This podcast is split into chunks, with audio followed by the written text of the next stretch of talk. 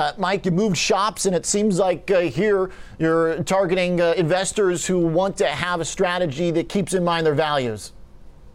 That's right, Oliver. It's great to see you again, and thanks for having me on today. Like Absolutely. a lot of folks, we've, uh, we've moved down to Dallas, Texas. Texas is obviously a great state to do business.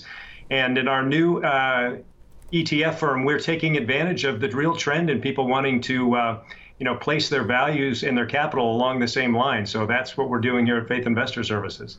There's a lot of talk about the ESG world and these specific types of uh, themes and values that people find important. The way they talk about them sounds like religion to me. So why not just have a fund that's guided by those principles, right? I mean, it's two sides of the same coin. I, that's exactly how I view it. I mean, you know, faith investing preceded ESG, right? I mean, we've had a lot of religious organizations that have invested along their faith for years before the ESG movement came along. So, you know, the whole notion is that you uh, want to do well by doing good, you know, and don't sacrifice your investment goals, but uh, make sure that the way you invest is aligned with your um, moral beliefs. And I think that's a trend that's going to continue to grow. Are there any big sections of the market then that get closed off from this fund? You know, the big one for a lot of restrictions is healthcare, right? You know, there's a lot of um, faith organizations that have restrictions against uh, abortion, contraception. That takes a segment of healthcare out.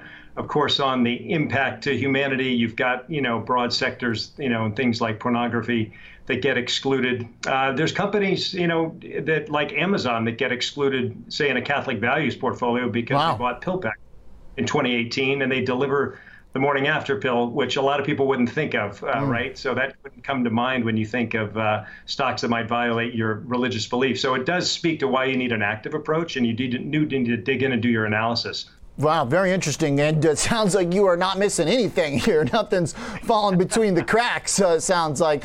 So, uh, Mike, I mean, that's a challenge. If you don't have Amazon in a fund, how do you outperform? Is there any uh, evidence or uh, uh, uh, literature on the ability of being able to outperform through this strategy, or are you not worried about that? Just saying, hey, we know what people want to be in. Let's create it for them specifically on that premise.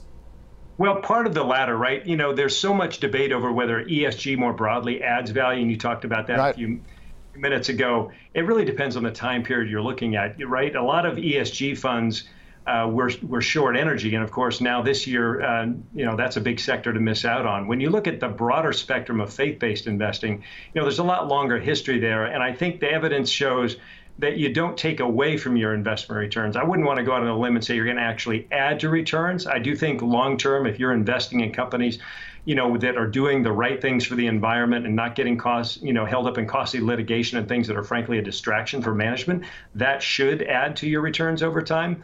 But you know, I'll concede that and just say, look, make sure you're doing things that don't take away from value. So if there's a healthcare stock that's restricted based on your beliefs, then go ahead and make sure you've got a substitute stock. Do the analysis to make sure, from a portfolio standpoint, you don't have any unintended risk bets in the portfolio. So that does take mm. some some work portfolio construction.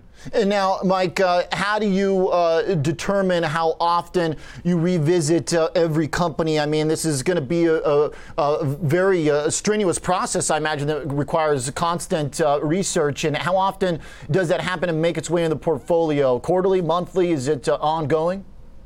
So the um, process is really updated quarterly from a value standpoint because that's when a lot of the data is refreshed that we can get on the companies.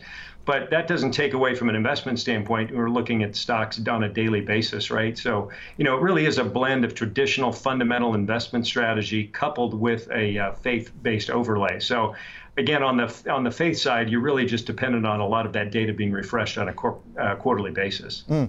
And what's the overall position right now? The way you're trying to approach the market to talk fundamentals here in the strategy. Obviously, uh, you've got an approach that you start with, and then you trim off the parts that don't meet your criteria. What's that uh, baseline skeleton in your view on the market that you want to build on? So the first fund that we uh, offered in the marketplace was uh, KOCG, which is in partnership with the Knights of Columbus Asset Advisors, who are actually the sub-advisor managing the portfolio. So their strategy is a blend of uh, traditional fundamental analysis, looking for quality growing companies, yet paying attention to valuation. So it's really more of a core growth strategy uh, when you look at the investment style box. And it's really focused on global companies in largely developed markets and larger cap U.S. stocks. So, you know, think of more focus on the top half of the Russell 1000. So looks pretty traditional fundamental uh, when you look at the investment strategy. Hmm. And right now, as the market's kind of battling in this debate for whether or not we're going to have inflation as a problem, uh, where, do you, where do you stand on that as how to implement uh, that into a portfolio right now? Right. Even the Fed acknowledged yesterday, we learned that they're a little more worried that it's not transitory versus structural. So clearly coming out of the pandemic, you expected to see some some big price increases, but the record amount of liquidity that the Fed has increased their balance sheet, you know, we're going north of eight and a half trillion, even with tapering that's likely to start next month into next year, we're still looking at the balance sheet going to nine trillion. So that massive amount of stimulus is going to find its way into the real economy and generate inflation. Now, it's a double edged sword. It's one of the reasons we're bullish in the near term because that monetary effect has a lag to it. So we're likely to have that as a tailwind and continue to help earnings. But eventually, you know, depending on what form of a bill gets passed on the fiscal side of the House, if it gets passed, that's the debate, right? We are going to have a lot of inflation that's going to be bad. It's not just going to be temporary. So, you know, definitely I'm concerned long term, you know, what Congress is going to do to continue to, uh, you know, to pass out money that we really can't afford to be doing.